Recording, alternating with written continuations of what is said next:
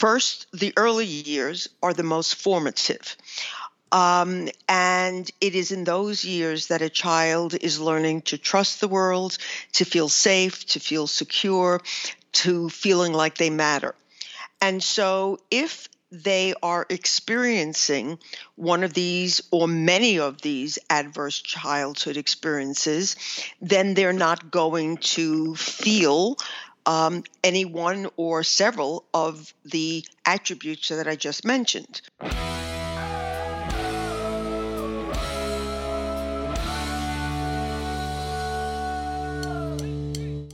This week, researchers suspect more than half of all kids in the United States experience at least one traumatic event in their childhood.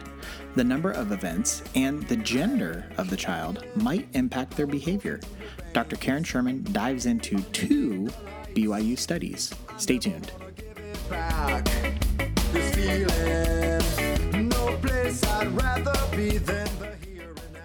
Hi, I'm going to keep this short. If you're new to the podcast, welcome. You should know that we have a website, hitchedmag.com, with thousands of articles, our complete podcast archive with over 500 episodes, a free weekly newsletter, and more. If you like this podcast, please leave a rating or review to help encourage others to join. And without further ado, enjoy.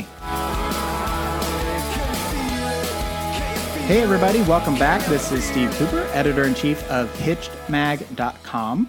I am joined once again by the lovely, the original, the brilliant Dr. Karen Sherman. Hi, Karen. Hi, Steve. Thanks for having me. Always a pleasure. Thank you for joining. Uh, Karen is a practicing psychologist in relationship and lifestyle issues for over 30 years. Karen is also the author of a couple books Mindfulness and the Art of Choice Transform Your Life, and co author of Marriage Magic Find It, Keep It, Make It Last. You can get this information at her website, drkarensherman.com. Um, okay, so today we are going to talk about uh, two studies uh, out of BYU, uh, Brigham Young University, on essentially like how childhood trauma impacts boys and girls differently. And so uh, the researchers from BYU looked at adverse childhood experiences, also known as ACEs, which may include abuse, neglect, and severe household dysfunction in boys and girls. And then they looked at the impact they ha- that had in their childhood and later into their adult life. 61% of Americans, the researchers uh, said, have at least one of these ACE events. Um, they found that when girls experienced four or more ACEs by the age of five, they were 36% more likely to participate in delinquent behavior. Do you think there's something to the number of ACEs and the age at which these uh, happen? Absolutely. Now, I'm I'm going to make a comment later on in regard to the fact that we're looking at um, girls and delinquent behavior. Okay. But for now, let me just respond to the last part of the question, which is about the number of ACEs and the age at which it happens. The um, first, the early years are the most formative. Um, and it is in those years that a child is learning to trust the world, to feel safe, to feel secure, to feeling like they matter. And so, if they are experiencing one of these or many of these adverse childhood experiences, then they're not going to feel um, any one or several of the attributes that I just mentioned. Mm-hmm. Feeling like the world is safe, feeling like they're secure, feeling like they're loved, feeling like they matter in the world.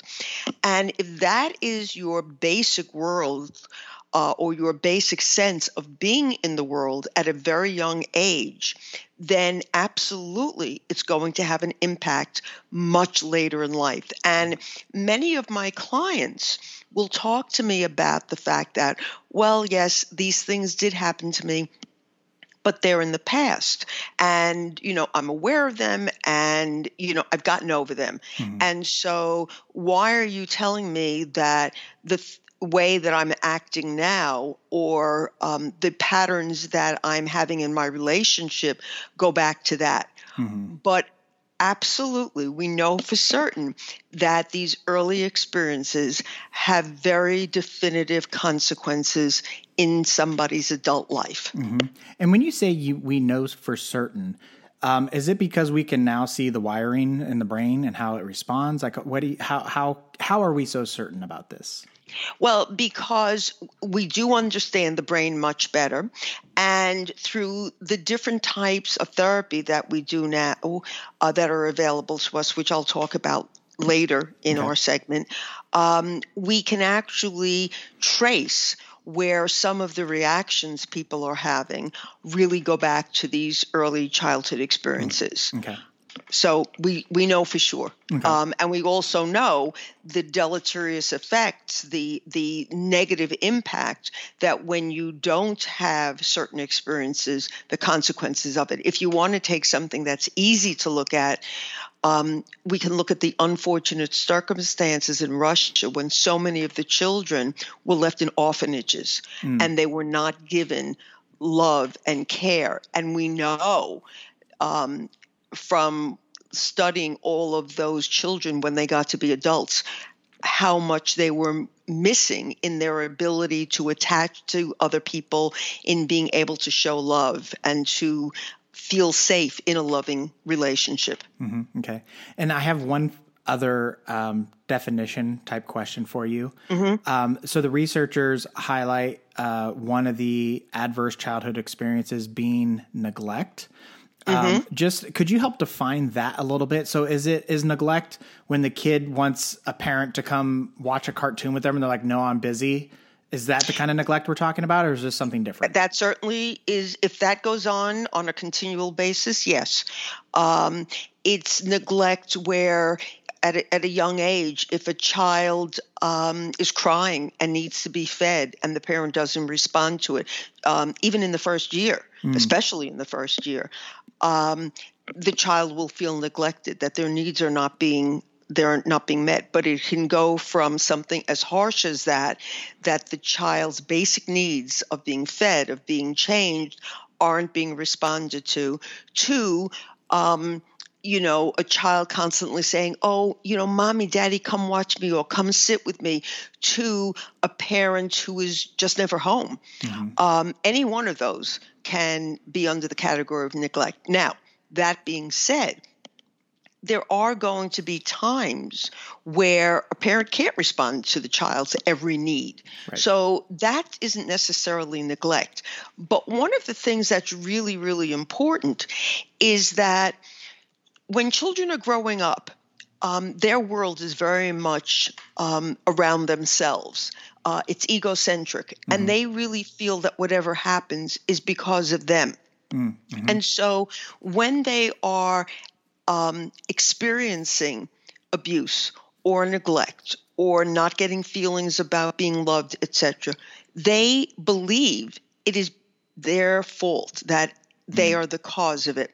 So it's impossible to be a perfect parent.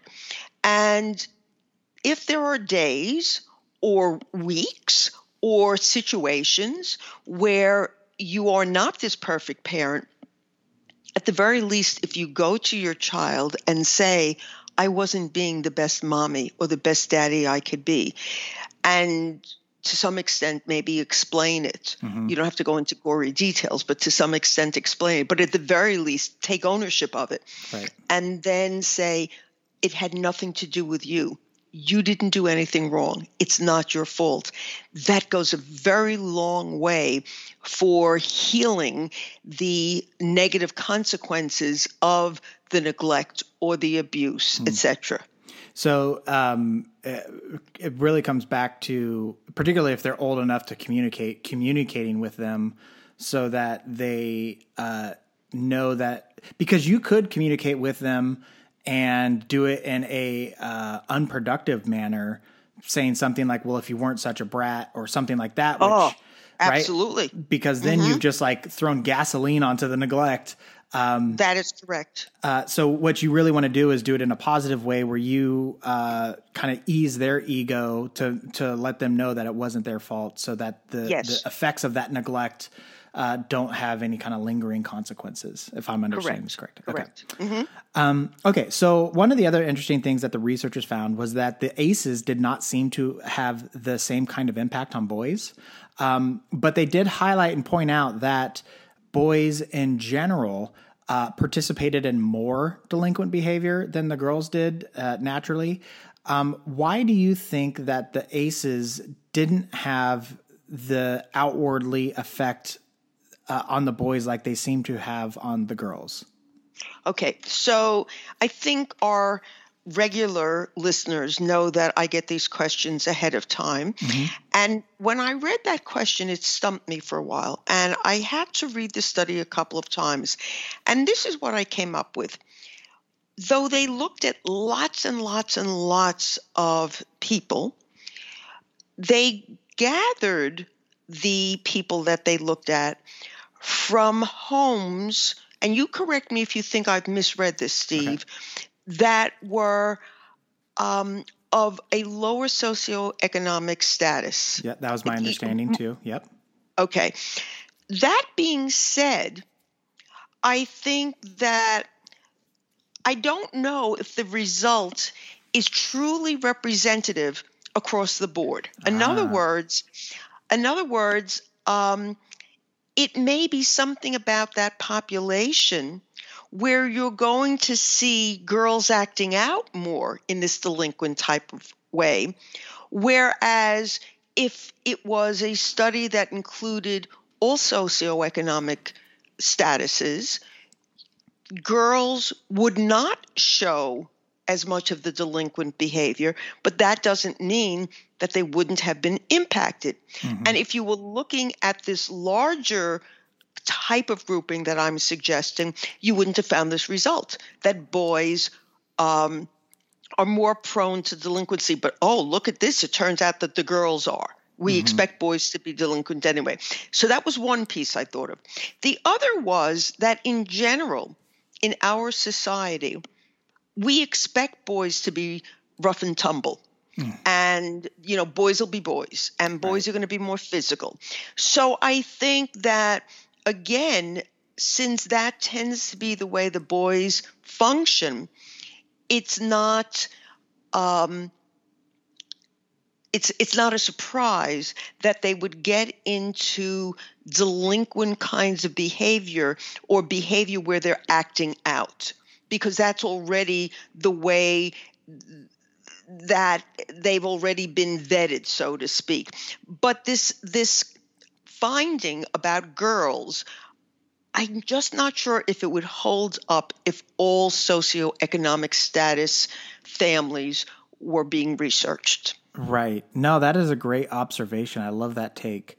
Um, one of the things I just had to look it up really quick. Um, so they looked at the this population for 15 years and mm-hmm. one of the to your point about the low socioeconomic uh, stuff um, these were uh, born a high population that was born poor uh, to single parents. Mm. Um, and then it says or minority families, which I think is like f- really weird that that's how they lumped this together. Um, mm-hmm. But I'm a, like I'm just going to take a stab because I don't have the raw data to see how how many of them are single mm-hmm. parents. Um, mm-hmm. But we know, you know, statistically that when we say single parents, it's usually statistically a single mother, not a single father, mm-hmm. Um, mm-hmm. which would mean that the boys have to potentially, if we're talking about 15 years, that means we're getting into the teenage years. They become yes. the quote unquote man of the house. And right. maybe they take on some of that type of responsibility a little bit more. So mm-hmm. the mm-hmm.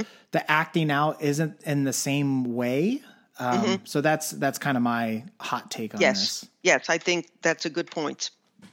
Um, okay, so the researchers in another study uh, looked at how ACEs impact men and women in adult life, and I have to say that they were they kind of compared it to uh, women from other studies, but so they just focused on men in the in the new research. Um, they looked and found that fathers who had experienced at least three ACEs were more likely to use harsh disciplinary techniques.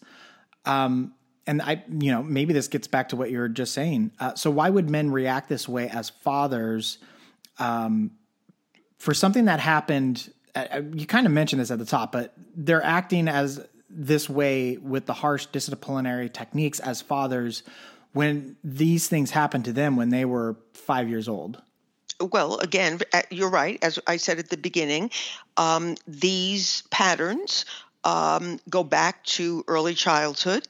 And um, if they have not been dealt with as children in a loving, kind way where parents weren't stressed and they could offer them alternatives or let's talk this out or I'm curious how you would handle it, you know, in, in a much more supportive, uh, loving way they never learned it. They they didn't have any role model to show them.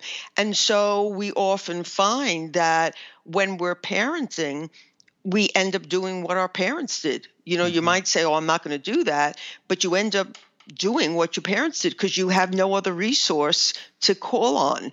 So it's really like repeating learned mm-hmm. behavior. Mm-hmm. Yeah. And and we know that. You know, we know that children who have come from abuse tend to be abusive. Mm-hmm. Um, because it's a pattern that they learned and they don't know another way to be. And they don't have the resources to deal with stress. And as wonderful as children are, they are stressful. They don't have the resources to deal with the stress. And so they revert to what they know, mm-hmm. which is what they grew up with. Right. And so therefore, the abuse tends to be cyclical. Right. Um, and so this kind of piggybacks off of that. So the men were also, uh, the fathers were less likely to exhibit positive parenting characteristics such mm-hmm. as giving affection to their kids, providing care for young children, and being emotionally supportive. Mm-hmm. Um, right. The more right. ACEs a father had, the greater their effect on his his parenting. Mm-hmm. Um, mm-hmm. So these researchers looked at fathers, but do you think that these characteristics could be found in men in other circumstances throughout their life, not just pa- parental situations? You know, I thought about that a lot. And I have to say, I think that when we look at situations where somebody's having difficulty, if they had a good childhood, if they had a good foundation, when they get to other circumstances, when they're 15, 16, 17, they can handle it because they've had the foundation, they've had the structure, they've had the resources. And so there aren't other circumstances, barring, barring, let's say, if somebody gets uh, sexually attacked mm-hmm. later in life. But pretty much if you've had a solid foundation, you're able to deal with life. Um, I couldn't, I mean, maybe you can think of it, but I couldn't think of too many circumstances that would throw somebody so badly that they couldn't deal with life later on unless it had happened in the formative years. Right. I, I guess I was just trying to think of how um, if you are exhibiting these characteristics of not showing affection or not mm-hmm. being emotionally supportive as a parent, mm-hmm.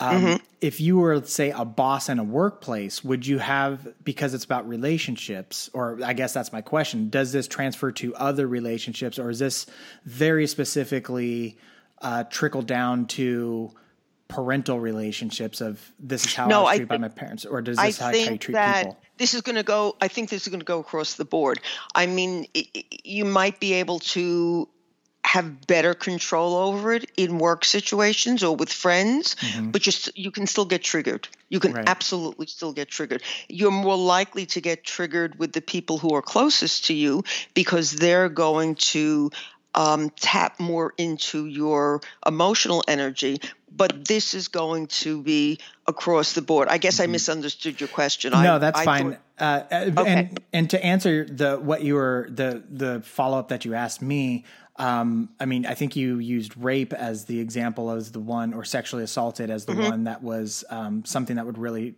shut someone down. I, I think um, I, I just, I guess I was just kind of thinking of like other ways that people would feel violated, like really violated. Yeah. Um, so I could, I could imagine, say, a robbery or coming home and seeing your house ransacked or something, um, where you feel like you're no longer safe in your home, even though you weren't personally attacked. I don't know if that would have. I mean, I I think you're right. I think that that would certainly be devastating. Um, but again, I think that people have a degree of reactions and responses to difficult situations. Mhm. And clearly, the better foundation you have, the more opportunity you have for um, dealing in a better way to adverse situations. I actually, now that I'm thinking of it, and I can't believe this wasn't the first thing that came to my mind, but my wife um, actually had somebody die in her arms in an accident. Um, and it was a, a gruesome death with a lot of blood and whatnot. And that had a like really, really serious impact on her. So that was one that um, really shook her to her core. Hmm. Anywho, Let me ask you something, though. yeah. mhm. After she processed that and dealt with it, because it, that's a horrible experience, of course, did you find that it had lasting impact on other behaviors of hers? Or was it a specific, difficult, horrible experience that after it was over and she dealt with it, presuming she did, She did. it was over?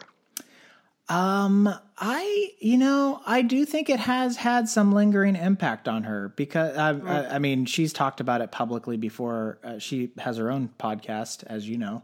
Um, and um, it, it was an accident. It a guy ran through a glass uh, door, like sliding door, and slit his throat And she um, was an athletic trainer, so she has that kind of training uh, to deal with like trauma injuries. And she went and tried to stop the bleeding, and was, uh, anyways, she had like really gnarly PTSD, and of um, you would. yeah, and so uh, it. I mean, it had a pretty devastating effect on her, but she did a ton of therapy, like a ton of therapy, which was fantastic, and um, and a you know, honestly, it kind of allowed her to dip into other things in her life, so that was great as well. Um, you know, it's. I don't know how to answer the question. I feel like I f- would need to ask her specifically. I know, like, in, in safety things, like she pays more attention to windows and things like that. Um, uh, and like the quality of glass. Um, yeah, I don't know because she's always been a, a because she has had family members who have experienced pretty gnarly trauma themselves and being being attacked um, as well. And so she has already had like the radars up and stuff. So I, yeah, I don't know if it actually had a, a lasting impact where she changed her behavior after that, maybe solidified some of the things that she believed before. Um, and So we're not going to go into a therapy session here, but I have to ask this question, which is you said that she had other situations with other family members. Mm-hmm. You know, I would question at what age did those things happen and what was her involvement? Because, Mhm. you know, the, it, in fact, this one that you're describing could have, in fact, been a trigger to those others, and then it would become very traumatic. Just Mm. an interesting point. Oh, that is that. I will actually bring that up to her because the one that I mentioned was college, and the uh, the other one that I was thinking of, I think she was a kid. I'm well, I'm pretty positive Well, she was a kid. Do get back to me on that. I will. That is that is what a, what an insight. Yes, I hope you guys all enjoyed this therapy session with uh, Steve Cooper and Dr. Karen Sherman. Um, okay, the last question here. Let's end on a high note here. Um, the good news is, well, what is the good news? Particularly since 61%, according to these researchers, have experienced, as my wife has, at least one ACE uh, in their life. So the good news is that years ago we used to think that once the brain was grown, it was done. Mm-hmm. And now we know the phrase is that the brain has capacity for plasticity, meaning that the brain can be rewired. And we have many techniques now, many types of therapy that can actually address these early traumas and rewire the brain around them. So, in other words, when your brain reacts, you know, something happens where it feels it, it's experienced by the brain as the original harmful situation. And therefore, you react as if it is the original harmful situation. But these newer therapies allow the person to rewire the brain so that it's making a new connection. Mm. And when the situ- situation that would have typically set off an old response, it gets healed and it does it no longer sets it off. Right. Um, a lot of people, um, you know, have difficulty with the concept of going to therapy. Think they think that it means they're weak. My experience is that you have to really be a strong person to go through therapy because it's not easy looking at your stuff. Mm-hmm. The other thing is that a lot of people tend to think that when you go to therapy, you go and you talk about your problems. And it is good to have insight into your problems and to understand what was the cause of it.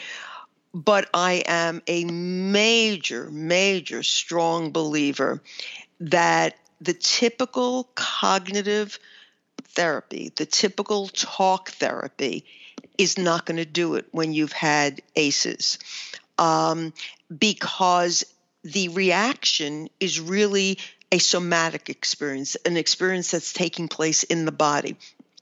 And by merely talking about it and understanding it, you're not doing the healing that's needed in the body and in the brain.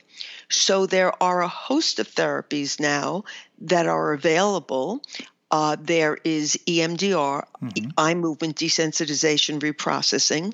There is brain spotting. Any type of the somatic, somatic meaning body, any type of the somatic um, therapies are going to be much more uh, appropriate if these kinds of experiences happened early on. Um, though I know about brain spotting and I actually know the originator of it, I am not well versed in it. Mm-hmm. Um, I actually have been trained in EMDR at a level two, but I haven't done it in years, so I won't do it anymore because I don't feel I would be doing my clients justice.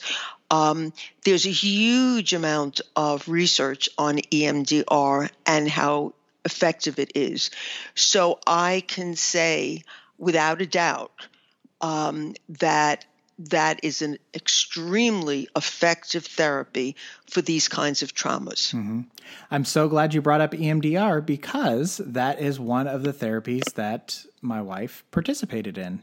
Mm. And yeah. it and was, that's basically what my book is about, also, Steve. Yeah, and one it, of my books. Yeah. It uh what what so for the listener, which book is the one that focuses uh, on that's uh, the art of choice. Mindfulness and the art of choice. Yeah. Yeah. And and quite frankly, let me let me just explain. It's not really EMDR. It's a sort of like a excuse me bastardized bastardized version of it, mm-hmm, mm-hmm. but the idea is to go back and re-experience some of what you're feeling uh, through visualizations because the brain does not know the difference between reality and right. visualizations, but going back to the early childhood experiences and creating visualizations that are healing. So I don't want to pass it off as EMDR. Right. It is not. Um, and in the book, I even suggest that people might want to use this with the help of a professional, but it's along those lines. Right, right. Um, so anyway, uh, but you were saying that Jess went for EMDR, and yeah. that is absolutely the treatment of choice. And it was, I have to say, it was because she did a lot of the talk therapy, and then she did the EMDR, and that was the thing where things really turned for the better. Um, yeah, like it had such yeah. an impact. I'm, I am like I, I want to scream it from the mountaintops. it's such a Yes. it was so effective. So yes, um, I highly recommend that. So I think we have given people uh, so you know hope that uh, or knowledge that the the brain has elasticity, plasticity to it to rewire. Um, there's EMDR, and there is the fantastic book called Mindfulness and the Art of Choice: Transform Your Life, which is a good accompaniment to all of these solutions. Did I miss anything? No, I think you got it all. okay. Um, uh, uh, was there anything else, or do you want to wrap this up? No, Okay. I think I think uh, we we said a lot, and it's a lot for people to uh, take in. But again, um, your past does not have to define you. Right. Yes, and that is the. I hope that's the takeaway here. Is uh, things happen, and some worse than others, some multiple times, uh, various things. And the beauty of it is you can take control of the situation, take control of your life as an adult, and hopefully work through them. Uh, and to your point, it's not going to be easy. Um, you know, when you talked about the stigma of therapy and that sort of thing, I know I've brought it up a hundred times about, you know, everybody knows how to run, but, you know, track stars will get a person that helps them, teaches them how to run more efficiently and better. And I think about singers, like rock stars, they have vocal coaches to teach it. So if you want a strong mind, uh, there is no shame in therapy. I mean, that is, that's how I, that's how I look at it at least. So hopefully that uh, helps change a mind or two. Okay, we will wrap this up. Um, you have been listening to Dr. Karen Sherman. Thank you so much for your time, Karen. It is always a pleasure. Thank you. Uh, Karen is a practicing psychologist in relationship and lifestyle issues for over 30 years. As we just mentioned, she is the author of Mindfulness and the Art of Choice Transform Your Life. Karen is also the co author of Marriage Magic Find It, Keep It, and Make It Last. You can get this information and more at her website, drkarensherman.com. Uh, you can find this information information on our website, hitchedmag.com, where we have the entire podcast archive. We have thousands of articles available to you for free. We have a newsletter. And uh, if you liked what you heard and you thought it was helpful and you think others might benefit from what you're listening to, uh, please feel free to give us a rating or review. That helps, uh, helps the algorithms uh, know what people are responding to and will serve us up when people are searching for this type of information. So that's greatly appreciated. Okay, that's going to do it. Until next time, take care, everybody.